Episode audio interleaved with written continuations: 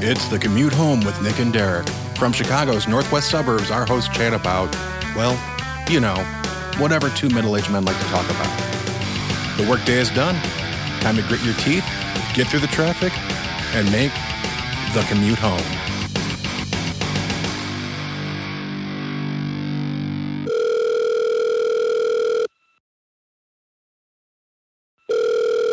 Hey, this is Derek. Hey, Derek. How are you today, sir? Nick. I'm pretty good. How are you? I am splendid. I'm sweating a little bit, but that's okay. A little warm. So tell everyone about your night last night. I thought we were going to skip over that. I think this is newsworthy. Okay, so newsworthy. So recently I saw Sicario, the first Sicario, when I saw the previews for the second one. I was like, hey, I should watch that flick. So my wife and I would watch the movie.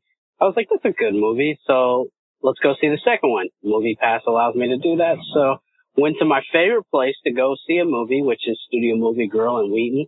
It's awesome. That is a nice place. Yeah. Sweet Thai hot wings. Wings. So good, man. The best ever. Anyway, so we're watching Sicario 2, and, you know, I'm enjoying the movie. About 30 minutes to go in the movie, flashlights into the movie theater.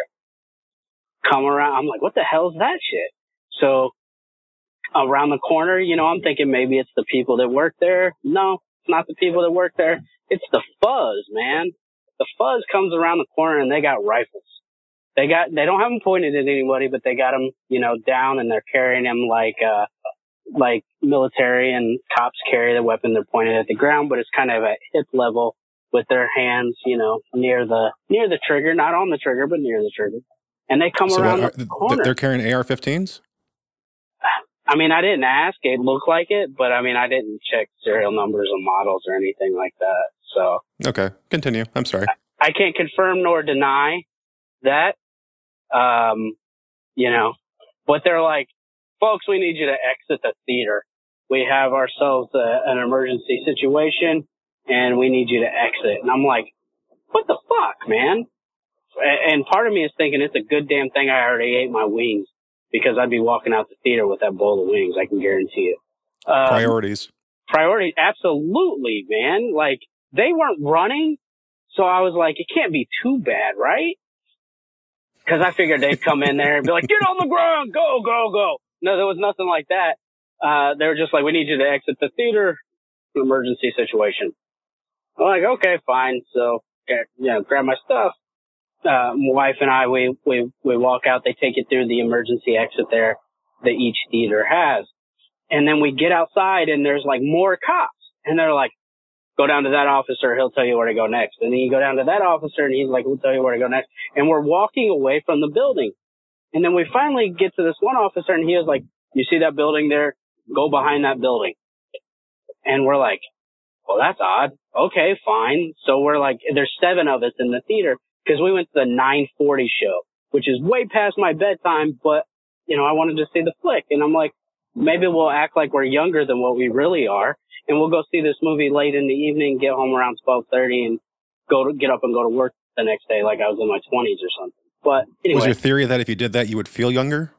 Yeah, kind of. Did it work? I'm going to tell you the story. Okay. and then I'll tell you the answer. So we're standing there, and like we see all these other people from the other theaters. I guess we were the last theater to be evacuated. And there's kids out there, man. And I'm like, so these must be kids going to see Incredibles or Jurassic World. So, me, I'm kind of upset because I'm like, there was only Marvel's Ant-Man and the Wasp. Could be. Okay. True. But they weren't in Sicario. I can tell you that. Or Hotel Transylvania 3. Shit, man. Okay, fine, Derek. Whatever. Anything. Okay, let me rephrase. They could have been seeing anything but Sicario. And the only reason I know that is because there was no little people watching Sicario. That okay, that makes more sense to me. Yeah, that would have just been bad parents. So I'm standing there, and I'm like, nobody's telling us anything, and I'm starting to get frustrated because I'm like, There was only 30 minutes left in that damn movie. So either A, they're going to have to rewind this movie, or B, I'm going to have to watch this whole damn movie over again just so that I can see the last 30 minutes. So we stand there for like an hour. Nobody's saying anything. Everybody's standing around. We're just seeing cop cars all over the place. The fuzz is deep at Studio Movie Grill, and I'm checking the interwebs. There's nothing, you know, nobody's saying anything. It's all silent. No Twitter, no hashtag fuzz at Studio Movie Grill or anything like that. So, it could be it's because you're the only one that uses the term the fuzz. Could be. Well, everybody needs it. I'm taking it back. Bringing it back? Yeah. You're bringing it back. I'm bringing it back. So I started counting. I'm bored. I'm standing there. There's nothing to do. You know, I'm getting bit and ate up by mosquitoes. So I'm standing there. I start counting cop cars. And I'm like, holy crap, man, there's a lot of cops here. And, you know, they finally come and say, okay, everybody, we're all clear.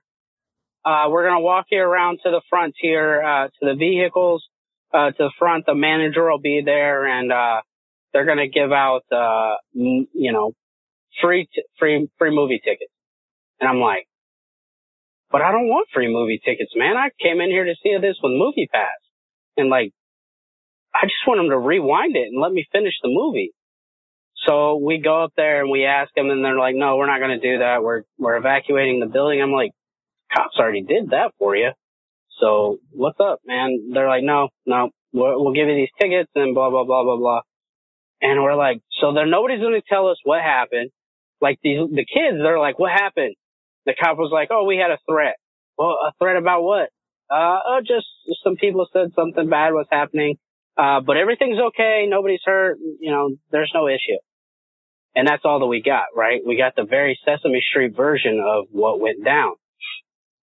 And, so they give us the tickets, and then we go home, and I'm like, dude, this is crazy. Like, a couple weeks ago, the fuzz pulled over the people in front of me, and they're like pulling the guns and stuff. And then now this, and I'm starting to wonder, should I ever leave the house again?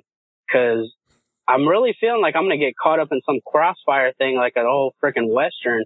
And, you know, I'm going to be some innocent bystander because some people doing crazy shit. So I've said this for years, man. We can't take you anywhere. I know. This is why we can't have nice things. So this morning, I'm like, I wonder what the hell happened, because I couldn't find out last night. And then, you know, I send you the picture that I got from Wheaton's Twitter page, I believe, or maybe it was Facebook, saying that they received a threat that there was a guy on the property with a gun that was threatening to hurt people at the movie theater.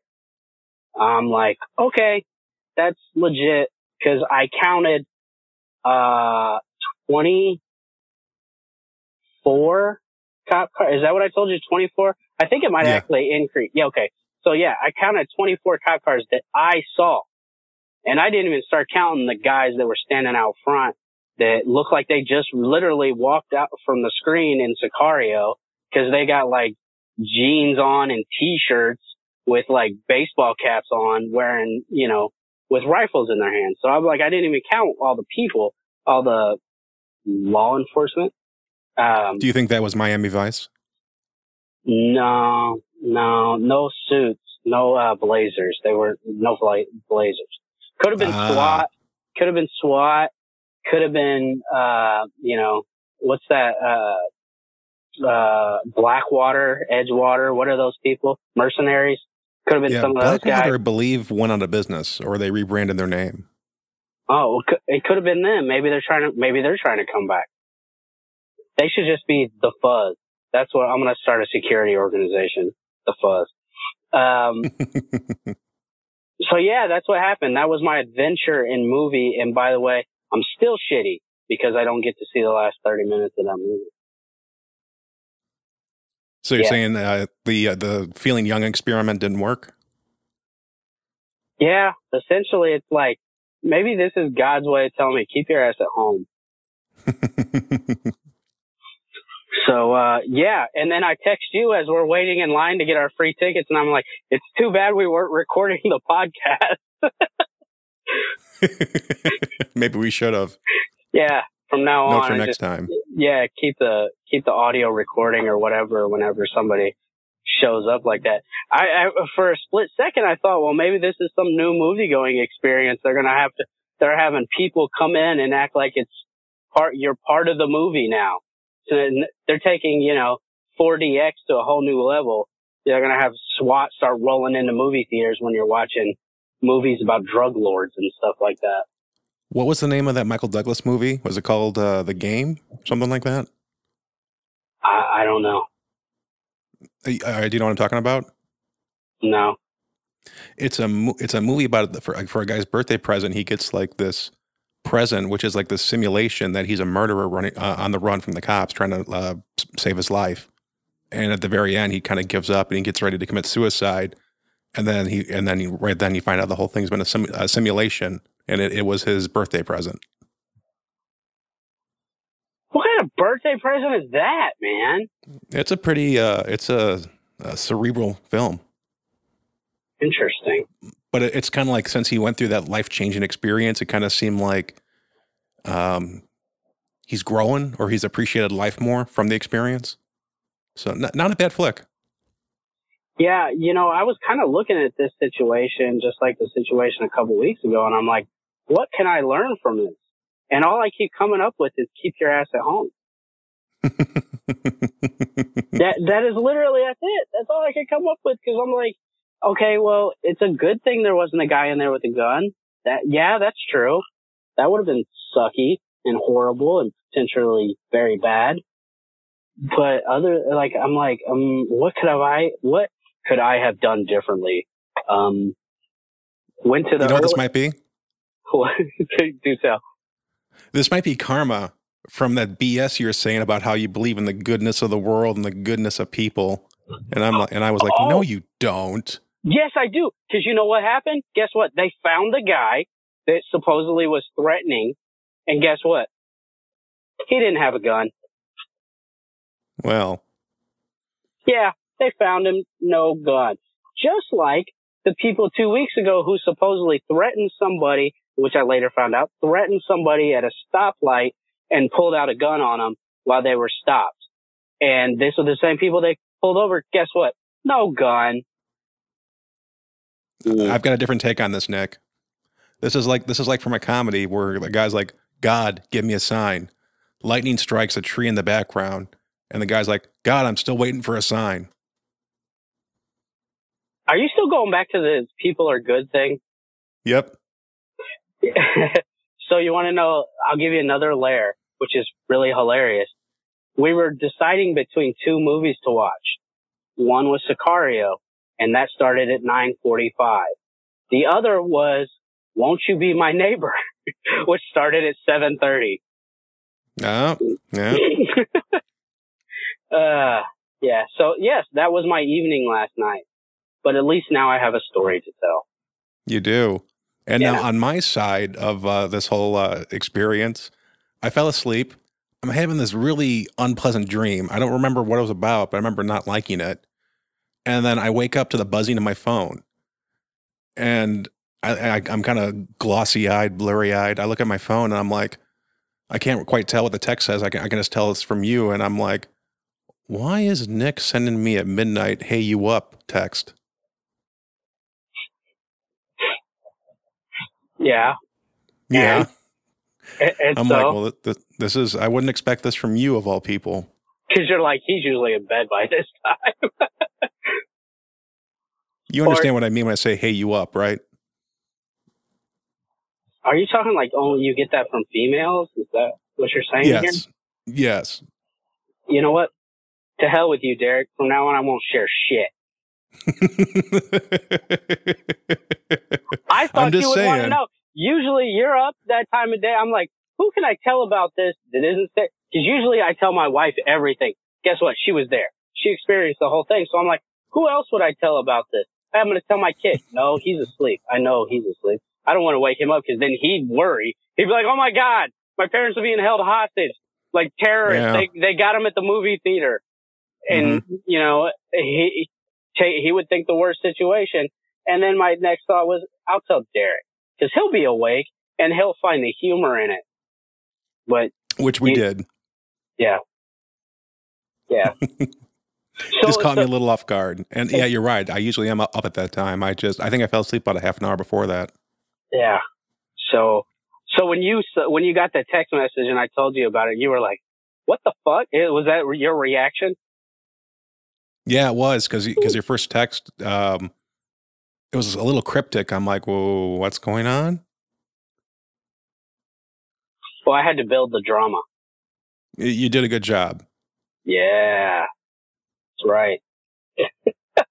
Had to build the drama. Jesus.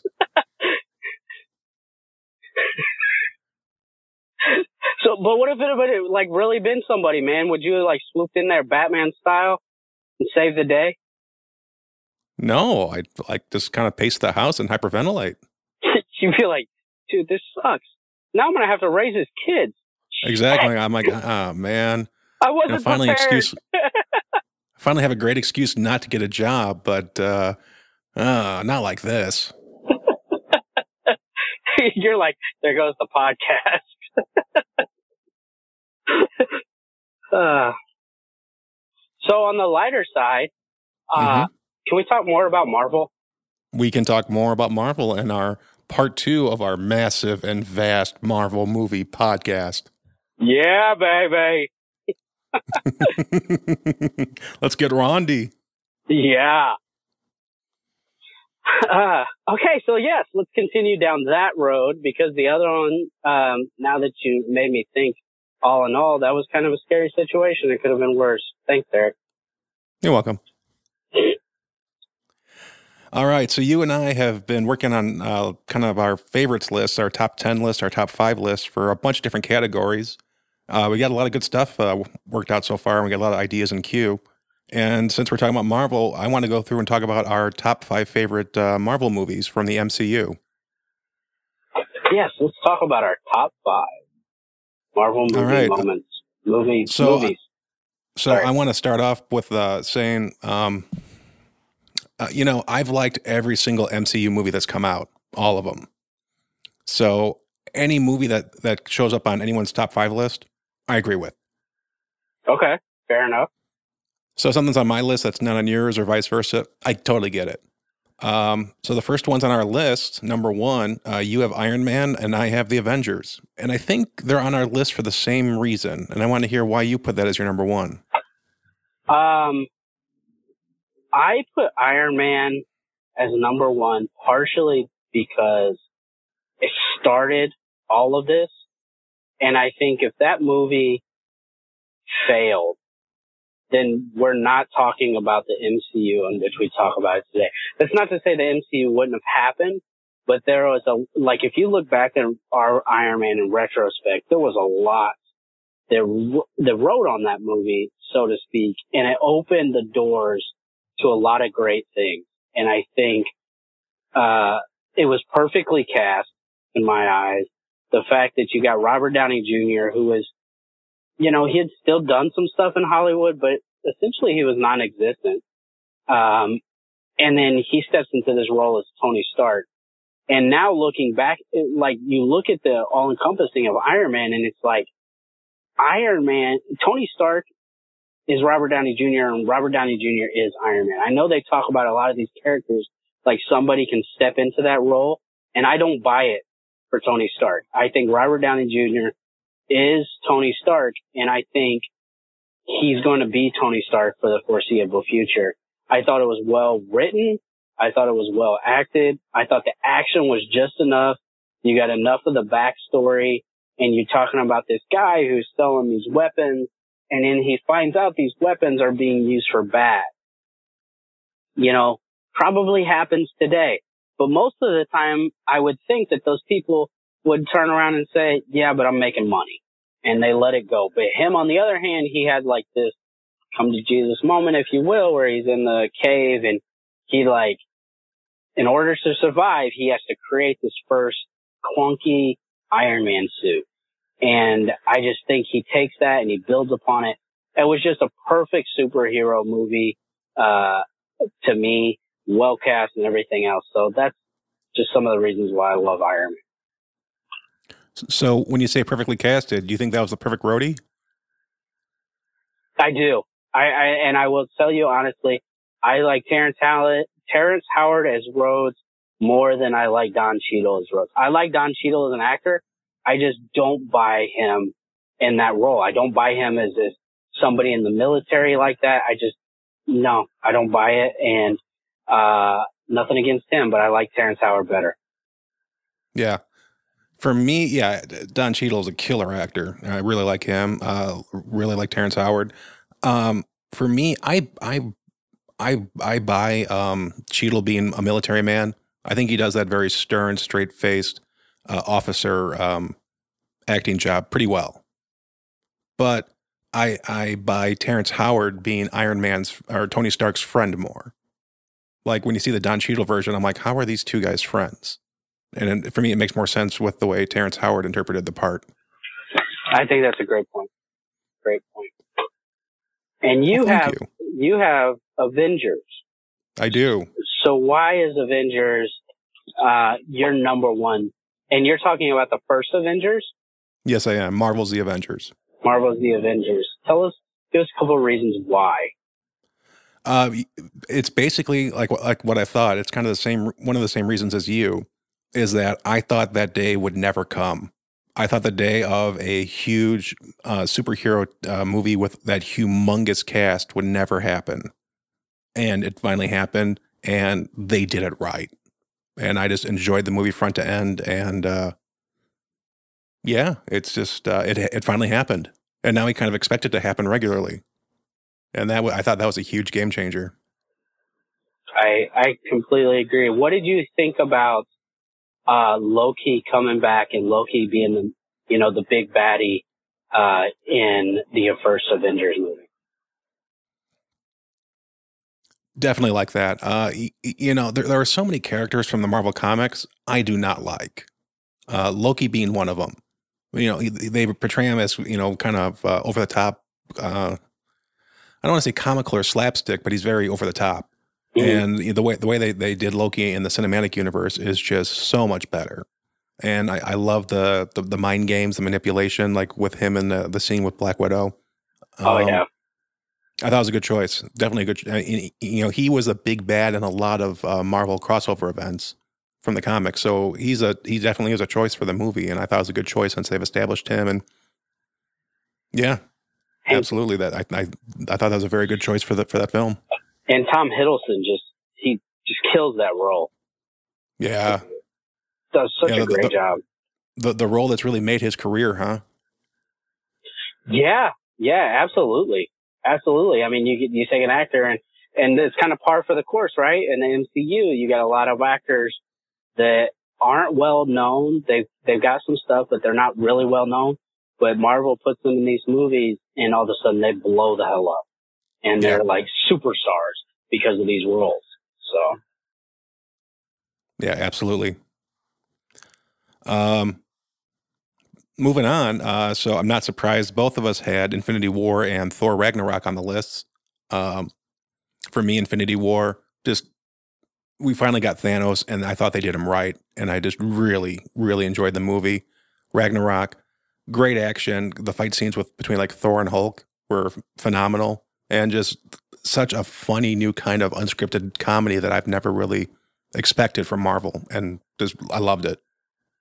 Now, full disclosure, I don't have my list in front of me because I'm driving, and you don't text and drive.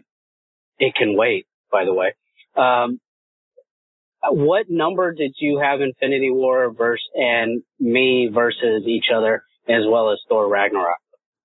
Infinity War for me was 2, for you was 3, and okay. Thor Ragnarok for me was 3, for you was 5.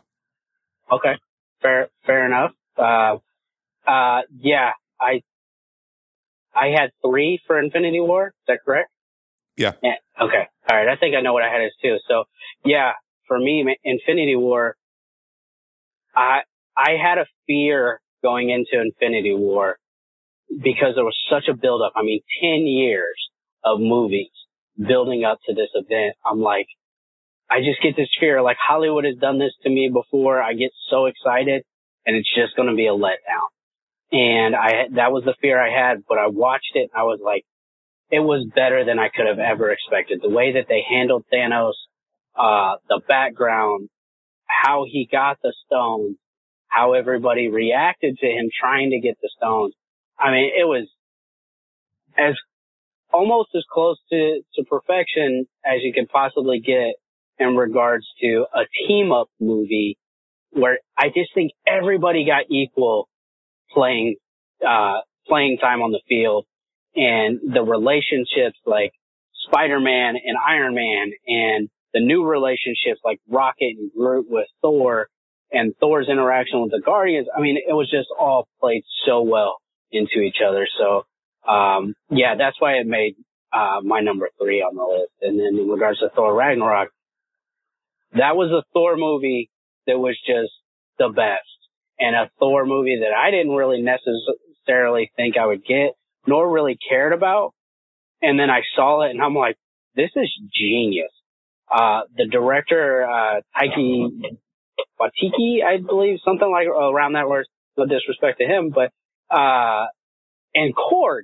Holy crap, man. Korg is hilarious. Like, I want Korg to have his own TV show. So funny. Yeah. Yeah. That's quite the interpretation. They took a very stoic, very well-spoken, wise character from the comics and, from the Planet Hulk animated movie, and that has completely redid his personality and his voice. Yeah, and the more I watch that movie, like I've seen that movie probably 5 or 6 times now, the funnier it is. The whole piss off ghost, or that's Doug, or bye old, or bye new Doug, goodbye new Doug, whatever it is, so long, whatever. Like the revolution, I started a revolution, and only my mom and her stupid boyfriend showed up. Like that is. It's genius. It's absolutely genius. Plus the fact, like, Hela was a really good, bad, like, villain. Like, she did. Mm-hmm. That actress, I've never been a huge fan of, but, like, I dug her in that movie, and she seemed to have a really good time doing that movie. And then Hulk, like, that's just a great version of the Hulk, and you got Jeff Goldblum and Tessa Thompson playing Valkyrie, like, phenomenal, man. It is just a great movie, and comedic, and it had heart and everything else. So absolutely. So number 2 on your list was Black Panther. You're damn right it was. Damn good movie. Did you have Black Panther in your top 5? I don't remember. No, I did not. Yeah, well, your opinion doesn't matter. No, I'm just kidding. Yeah, because I like a movie isn't enough. There's a problem because I don't like a movie as much as you like the movie. Exactly. That's the problem. You need to get on the train, Derek. Train's leaving the station. Get on board. Get off. No, I'm just kidding. Black Panther, to me, part of the reason that I really, really love Black Panther is, A, I knew nothing about that character whatsoever prior to the cameo in Civil War. Okay.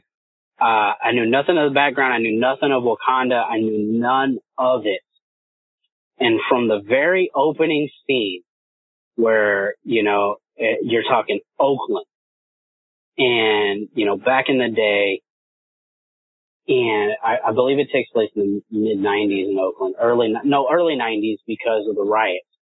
Like, that environment and, you know, what we saw growing up, like having grown up myself in, you know, the inner city of Indianapolis, never Oakland, right? It's never compared to Oakland, but just bad neighborhoods, and seeing the things that I saw and the things that my friends that I were, you know, that I cared about because they watched on TV what was going on in LA and the LA riots and everything else and all that time. And then seeing them tackle that, and that's where they decided to open it. And, you know, Sterling K. Brown, who's freaking phenomenal, and This Is Us, seeing him in a big Hollywood movie, great. And then the Royal Guards for Black Panther, like literally, I was hooked from the very beginning, and they never let me down. Everything from, you know, Killmonger essentially being this Wakanda character, this Wakanda person who he was essentially outcast and left, and nobody even knew about it. Nobody knew. And to know how the king left him to fend for himself, essentially, when he could have brought him back to Wakanda. And then for T'Challa to turn around and call him on his shit when he goes to the plane. I can't remember what the plane is called. The ancestral plane. The cinematography on that part. I mean, dude, I just can't say enough about Black Panther. Like, that movie had me hooked from the beginning, and it kept me all the way to the very end. The female characters were so strong. The female that plays Michonne on The Walking Dead, loved her character in that movie. And the fact she was torn. She was like, I love T'Challa, but I have sworn allegiance to protect the king, and he is my king now. Like, all of that, the way that they interpreted and,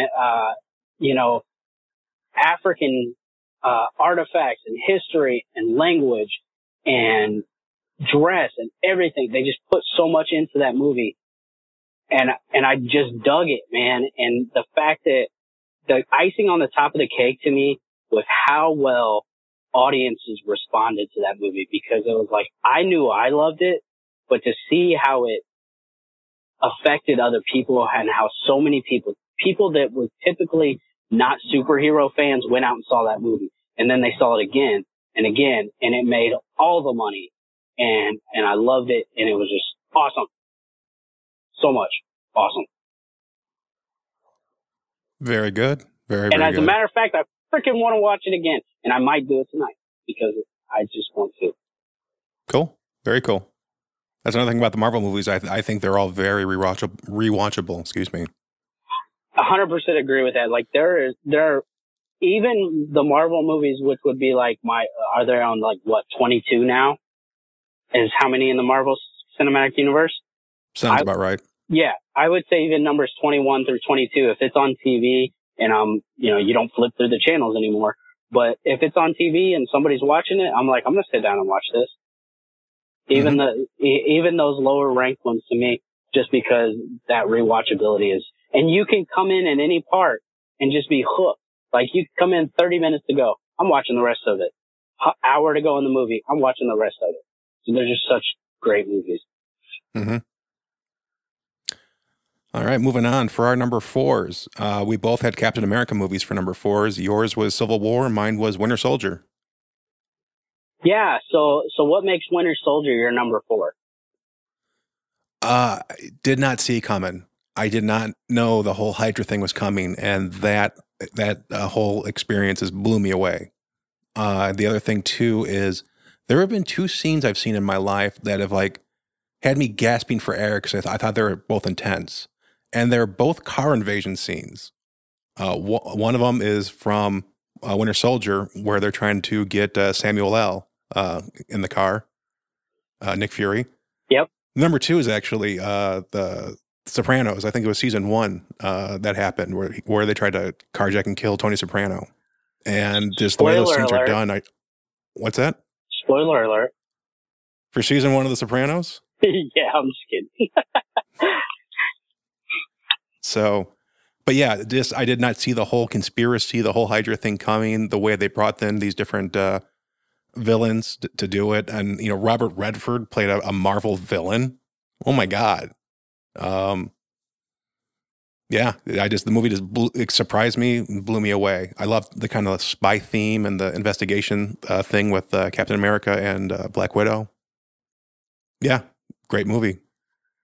Excellent. Yeah, it was a great movie. That whole Hydra thing, when that came down, that was like, oh, clever, so clever. And then you find out how deep Hydra goes into S.H.I.E.L.D. and everything like that.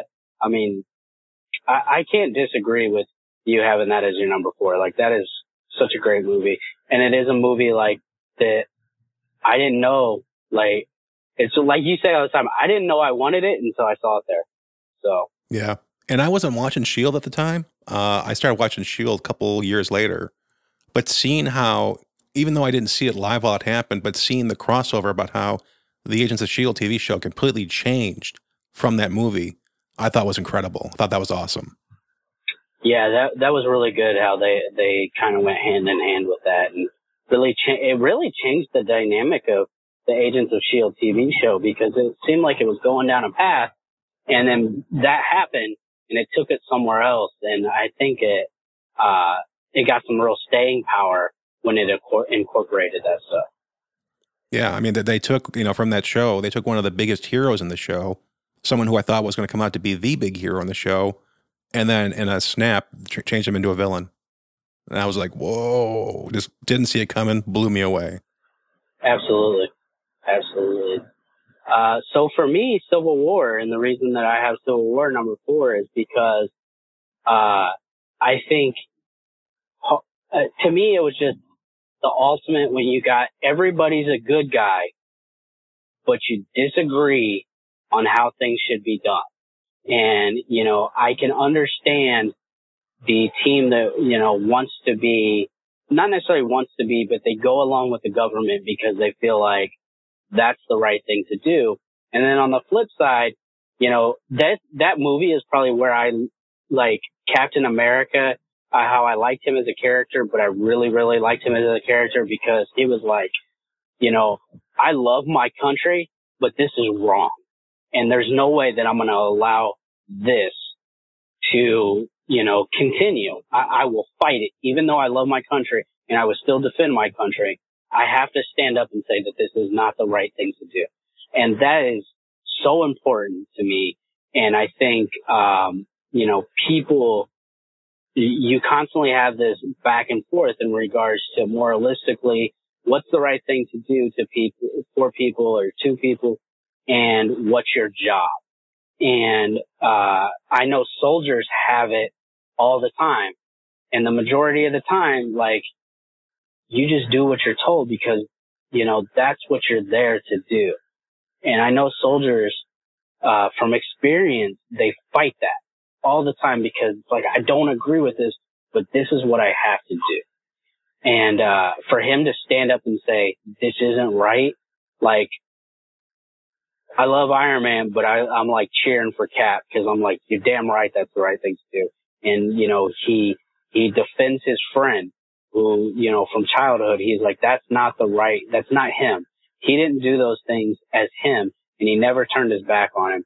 And I got so much respect from Captain America. Plus they threw in Spider-Man, and we've both talked about before how Tom Holland that's the Spider-Man I always wanted to see.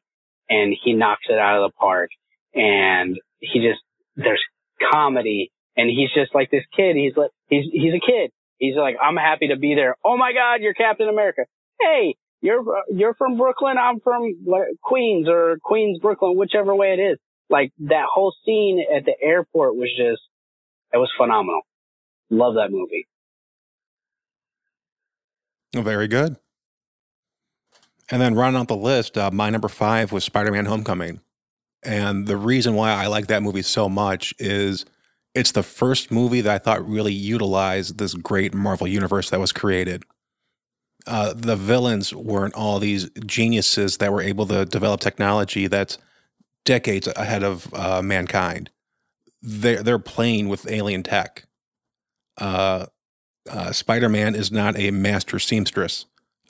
Iron Man made him his suit.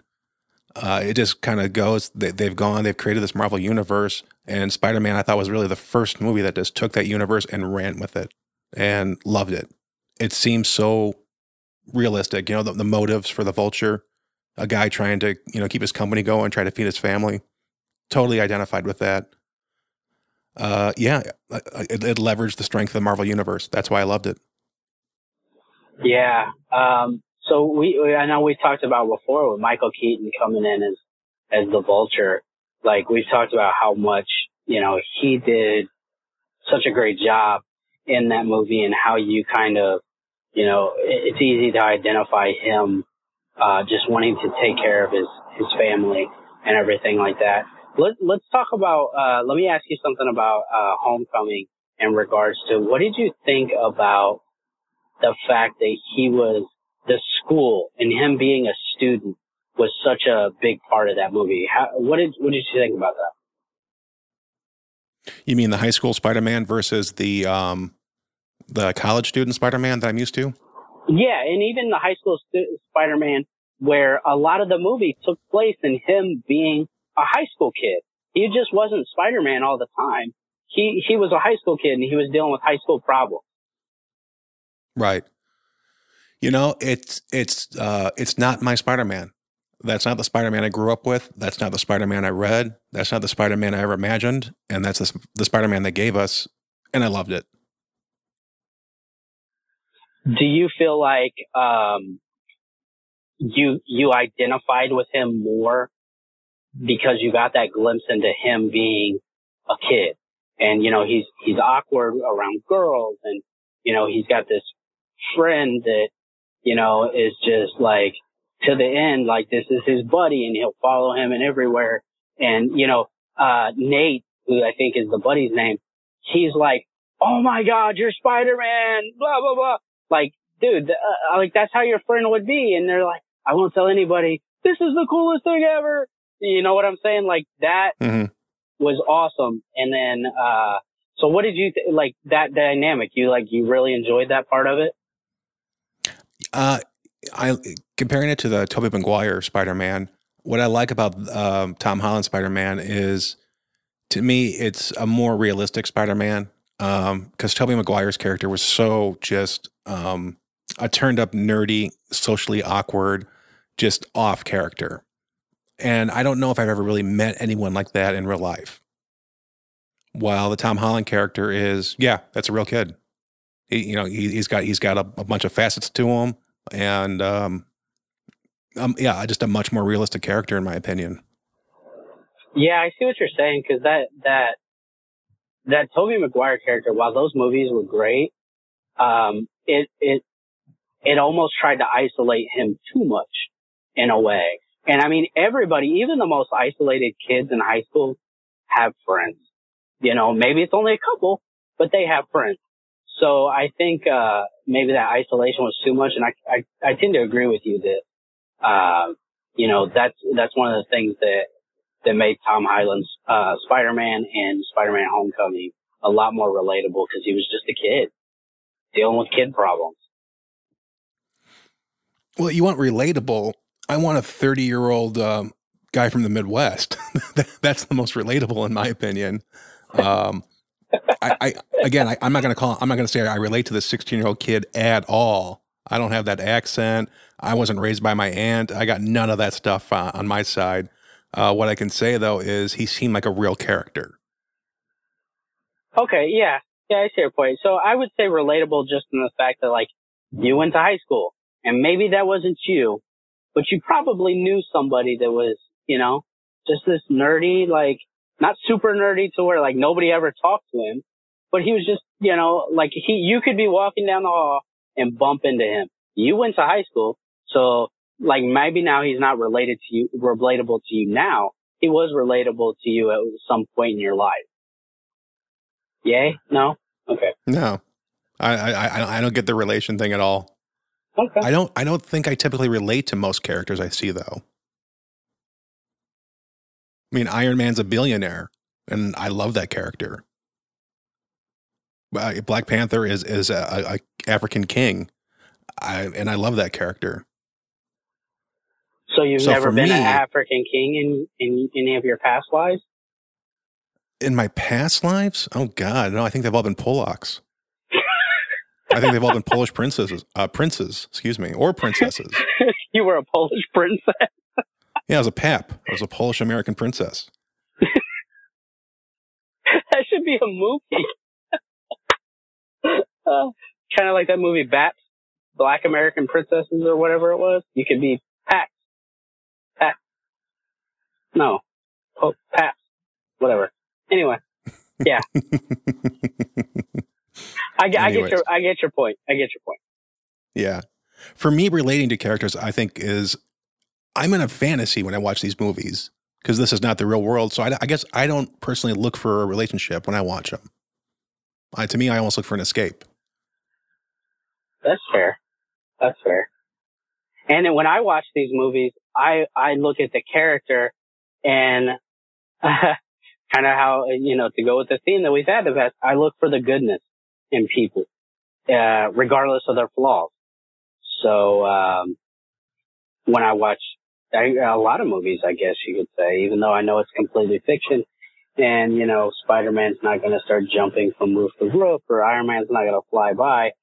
So, and I also look at these characters like I do with every other movie, and it's like, how would I, if it was me writing this, or if I had control, would I do it the same way? And usually I come with, yeah, because they're way the hell smarter than I am, and they know way more about these characters than I do. So, and when it kind of goes along the same mindset that you have, maybe that's what identifies it for me. So there's our top five, right? That's our top five, yes. In the MCU.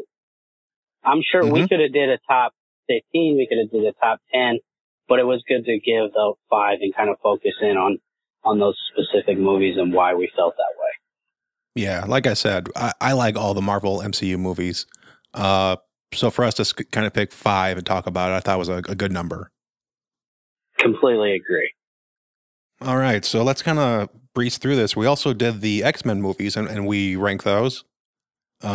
We could go through and have a huge argument over them, but I don't want to go. I don't really want to do that. Okay, fair enough.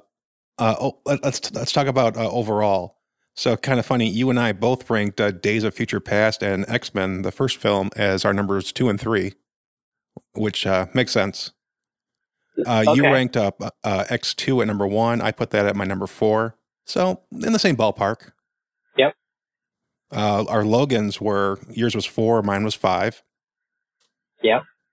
Which, by the way, you gave me all that hell a few weeks ago about not liking Logan enough. One down, man. One down from your list. I think I influenced you. No. No, it's. I think it's, you know, when you start doing like a top 5 list, some of those movies are so hard to differentiate. And like a lot with the Marvel movie, like what you had said, if any one of those movies show up in somebody's top 5 list, I can't really disagree with them. So when it's like you talk about Logan and you talk about it individually as a movie, you can talk about how great it is or you can pick it apart.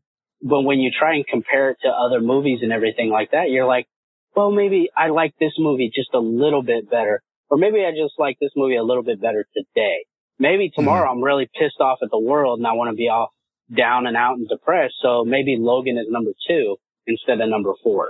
So there's a lot that goes into that because they are such close together movies.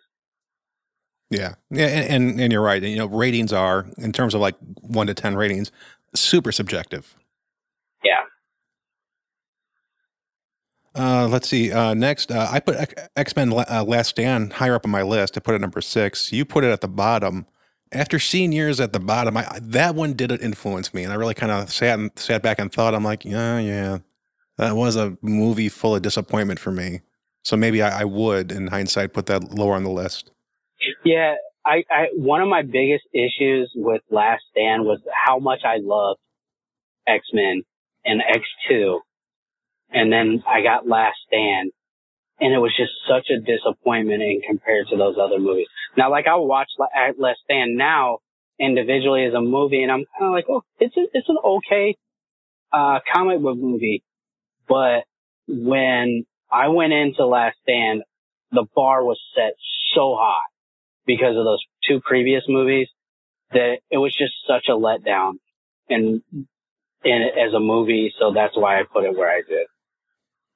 Yeah, for me, Last Stand was, you know, Cyclops killed him. I'm like, are you kidding me? Jean Grey killed her. I'm like, are you kidding me? Patrick Stewart and Professor Xavier killed him. Are you kidding me? Brought in the Juggernaut and did a subpar job with him, in my opinion. Yeah, teased us with Angel, where they put him in the movie, but they don't really do anything with him. So yeah, there was a lot of things in that film that just, I'm like, why did they go this route? Yeah, the love triangle with Rogue and Iceman and was a Kitty Pryde. Like, I just like if it's gonna be in there, that's fine. I just thought it was weakly done. Like Rogue, all of a sudden she's this jealous person, and that's why she goes and takes the serum to no longer be a mutant. Come on, man. I just thought it was weak compared to the other movies, and there was some things in there. I'm like, Juggernaut? Dude, Juggernaut should have been a badass, but he wasn't. They got him right in Deadpool 2, in my opinion. Much better, yeah, much better portrayal of Juggernaut in Deadpool 2. And, you know, one of the things that bugged me about Juggernaut in The Last Stand is I like that guy who they had play Juggernaut. And I'm like, really? He's a good actor. He would have done great. But, you know, we've talked about it before. Scripts sometimes, you know, there's not a whole lot the actor can do with it. Mm-hmm. What did I have as number one? Did we talk about that, or were you getting there? I skipped that on purpose. Okay, very good. We'll get back. Continue on. We both had First Class on the lower part of our lists. Wolverine, you like that one a little bit more than I did. I put Age of Apocalypse at the very bottom of my list. That was the ultimate disappointment for me. You put it near the bottom. The one we really disagree on, though, is X-Men Origins Wolverine. That's my number one. That's your number 8. And I was curious why you didn't like that film. So part of the reason that I didn't like Origins Wolverine is, you remember when that movie first came out, I don't, you may or may not, there was a huge issue with bootleg and pirated copies of that movie getting out before the movie was released. Do you remember anything about that? No, I don't. Okay, so this actually, like, bootleg copies of this movie came out about a month before the movie came out. And I saw one of those bootleg copies of the movie. And there was, like, you know, people had, like, green arms, which they were going to come in and do CGI. And, you know, there was effects that weren't complete. And when I saw it like that, I was like, what the hell did they do to Wolverine? And then, so I later on watched it. And I think I ruined it for myself, because when I watched it in its regular release, I was like, yeah, I still don't buy it. It's just not good enough. And plus, I love the character of Wolverine. I didn't think it was good enough. And I expected so much more. I like who they got to play in the parts, like, Liev Schreiber to play Sabretooth. Loved it. Just don't think there was enough of him in there. I was so disappointed in it because I had such high expectations. No fault to the movie, probably. It's just, going into these movies, if I have high expectations and they're met, boom, you go towards the top of my list. If I have high expectations and they're not, then it's probably going down towards the lower part of my list, which is where Origins went. Now, I'd be curious to know, what did you like so much about it? Oh, God.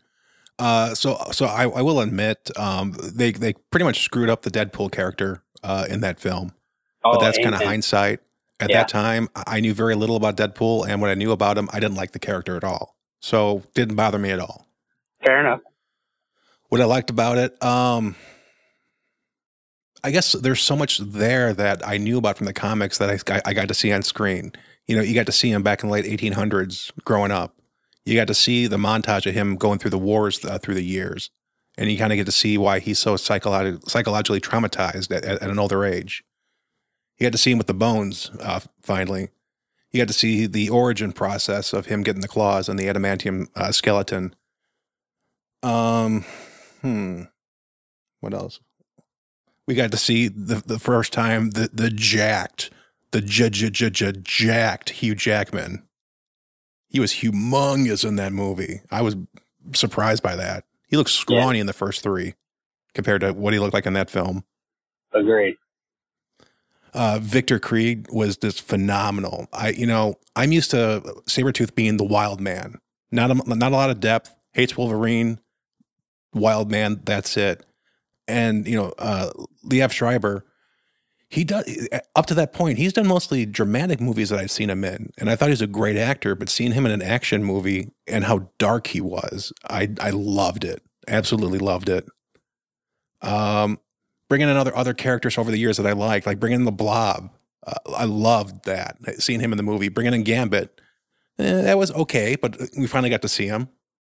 Him in Canada, working as a lumberjack, trying to live life. His relationship with his fake relationship that he had. I knew that from the comics. There was all these beats there that I really enjoyed. Fair enough. I will say that the final fight scene in that movie was kind of flat. The whole fight on top of the tower against Deadpool. Yeah. But I forgave the movie. I loved everything in that movie up to that point. So I let it slide.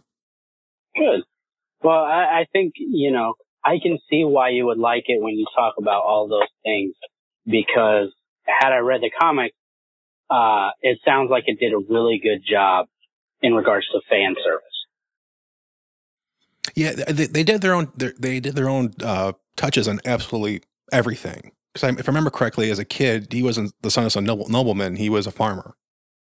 I mean, the whole getting the bonding process they did a little bit differently, and everything they did, the Blob's a little bit different. So they did so much differently, but when they put it all together, I'm like, yeah, they got my money. I totally bought it.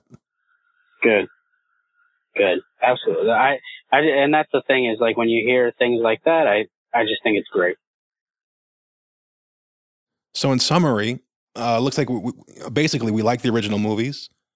Days of Future Past, they did something great with that, and that's something that you and I really identified with. And then since then, the other X-Men movies we've been kind of on. We've seen some standouts with Wolverine, but the X-Men themselves, not so much. Agreed. I will tell you though that one of the things that I've really enjoyed with the newer X-Men movies, I love the Fox version of Quicksilver compared to the MCU version of Quicksilver. Yeah, I was surprised that the MCU got Quicksilver, and it seems like they got him just to kill him, because they wanted to kill a hero in Ultron.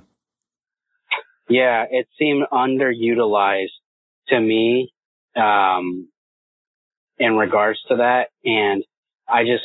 The way that they did the movie, the Quicksilver, the almost stopping of time and it being slow-mo, in Days of Future Past, when they're breaking out Magneto and, everything, and he's like pushing bullets and stuff like that. And then in Apocalypse, which to me is one of the only good things about Apocalypse. Yeah. The fact that when he is like saving the people at the mansion, I just thought it was really well done. Yeah, they kind of redid that trick in Apocalypse.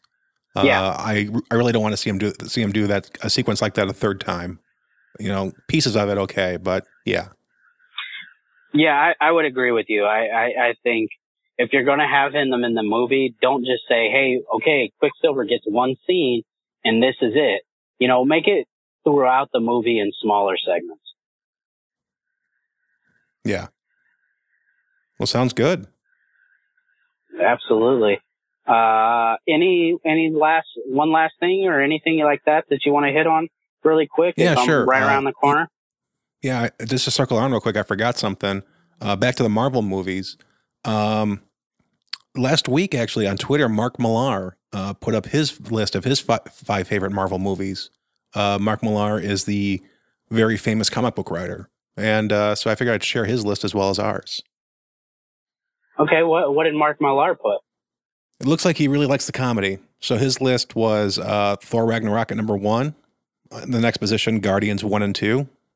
He didn't go completely MCU. For the next two, he did Raimi's first two Spider-Man movies, so the Tobey Maguire Spider-Mans. And in his last spot, he put in Days of Future Past. Interesting. To your point, he seems like he really likes the comedy with the Guardians movies and Thor, which I can't disagree with. I love those Guardians movies. Knew nothing about Guardians of the Galaxy until I saw those movies. And like, I was hooked from the very opening scene in Guardians 1 all the way through Guardians 2. So, James Gunn, phenomenal job in those Guardians movies. Absolutely. In regards to the Sam Raimi Spider-Man, I can't disagree with him on those either, because I think that, you know, he brought Spider-Man to the big screen. And, those stories did have depth. And you said it a few weeks ago in regards to, J. Jonah Jameson and J.K. Simmons, you know, portrayal of that character. Scene stealer to me. Every scene he was in, he just did a really great job in those flips. Absolutely. And then Days of Future Past, like, that is what Fox needed to do to reset the timeline, to bridge the gap between the old and the new actors. And the way that they did that, man, was just so good. So good. And very Marvel comic book X-Men as well, too. There's so much alternate timeline stuff in the Marvel comics that for the Marvel movies to do that as well makes total sense. Absolutely. Absolutely. Because, you know, one of the things I could say is when I saw Professor X, Patrick Stewart's Professor X, I'm like, dude, that is the embodiment of Professor X. And then for them to come in and show James McAvoy as Professor X and why these things happen and the development of the relationship between him and Magneto, I was like, that's Professor X too. Like, those are both really good. And to see them, that interaction between those two, where it's like split screen and, you know, she's in his head or he's in his head and whatever it was, where he is like, I don't want your future.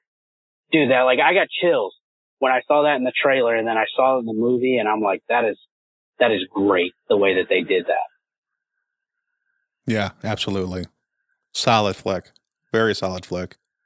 So I would think, like, to sum all this up, right, we can both agree that comic book movies, the way they are now, is what we always dreamed they would be when we were kids.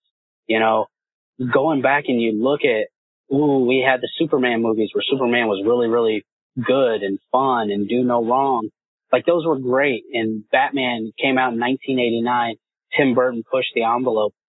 But, like, really, this time we're living in with comic book movies is just great, to where we get to see one every couple months. And it's just like, raise the bar, raise the bar, raise the bar.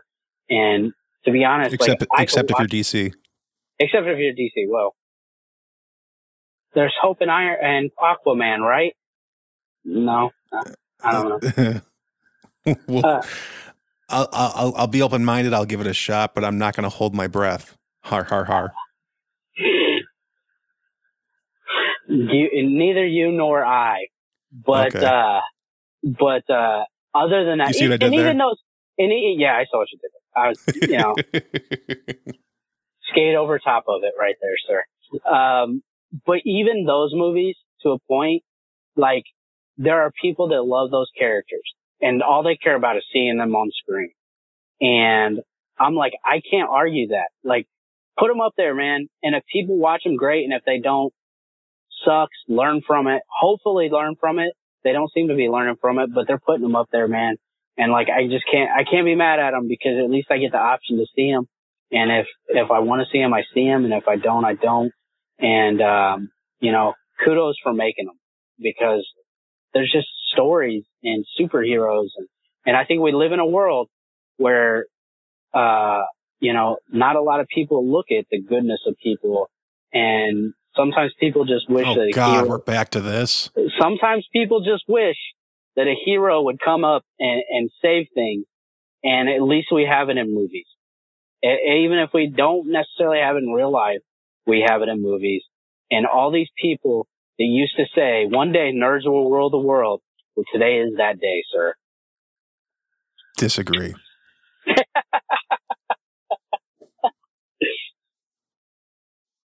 Wrong. What's wrong? You are. That's fine. I've been called worse. All right. On a final note, I've been holding on to a factoid for a little while, and I figured it'd be a good way to go out in the show with. What's your factoid, sir?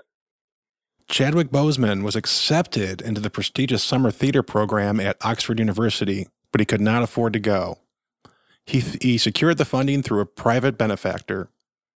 Any idea who this private benefactor was 20 years ago? Tony Stark. No. Close, though. Denzel Washington. Get out of here. Are you serious? I am serious. And then 20 years later, Chadwick Boseman thanked him in person at the premiere of Black Panther. So did he know the whole time that it was Denzel Washington? I'm not sure. I think so. Well, it goes into who turned out to be, so I don't think he did know the entire time. That is phenomenal. And let me just say this about Denzel Washington. Can we get this dude in a Marvel movie? Please, please, Black Panther 2, something. Get this dude in a Marvel movie because Denzel Washington's such a badass. Mm-hmm. Absolutely agree. I got to get this dude in a Marvel movie sometime. I got to believe he'd do it. Got to. That's a cool factoid, Derek. Kudos to you, sir. I did not know that. I did not know that. That's so cool. Yeah, small world, isn't it? Yeah, Wakanda forever. Wakanda forever. Derek, thanks for the conversation about Marvel and the big Marvel movie podcast thing that you called it. And San Diego Comic-Con starts tomorrow, so tonight I'll be up late with my son trying to buy limited edition Funko Pops. Because that's what I do as a dad. All right. Well, you Excellent. Have a fun night then. I will, sir. Excellent conversation. And we'll see you again soon. Talk to All you right, again talk soon. To you later. All right. Bye. Bye. Thanks for listening to the show. We have no idea what we'll talk about next time, but I'm sure we'll have a good time doing it. Our email address is thecommuteHome@gmail.com. We'd love to hear from you. Until next time, drive safe, everybody.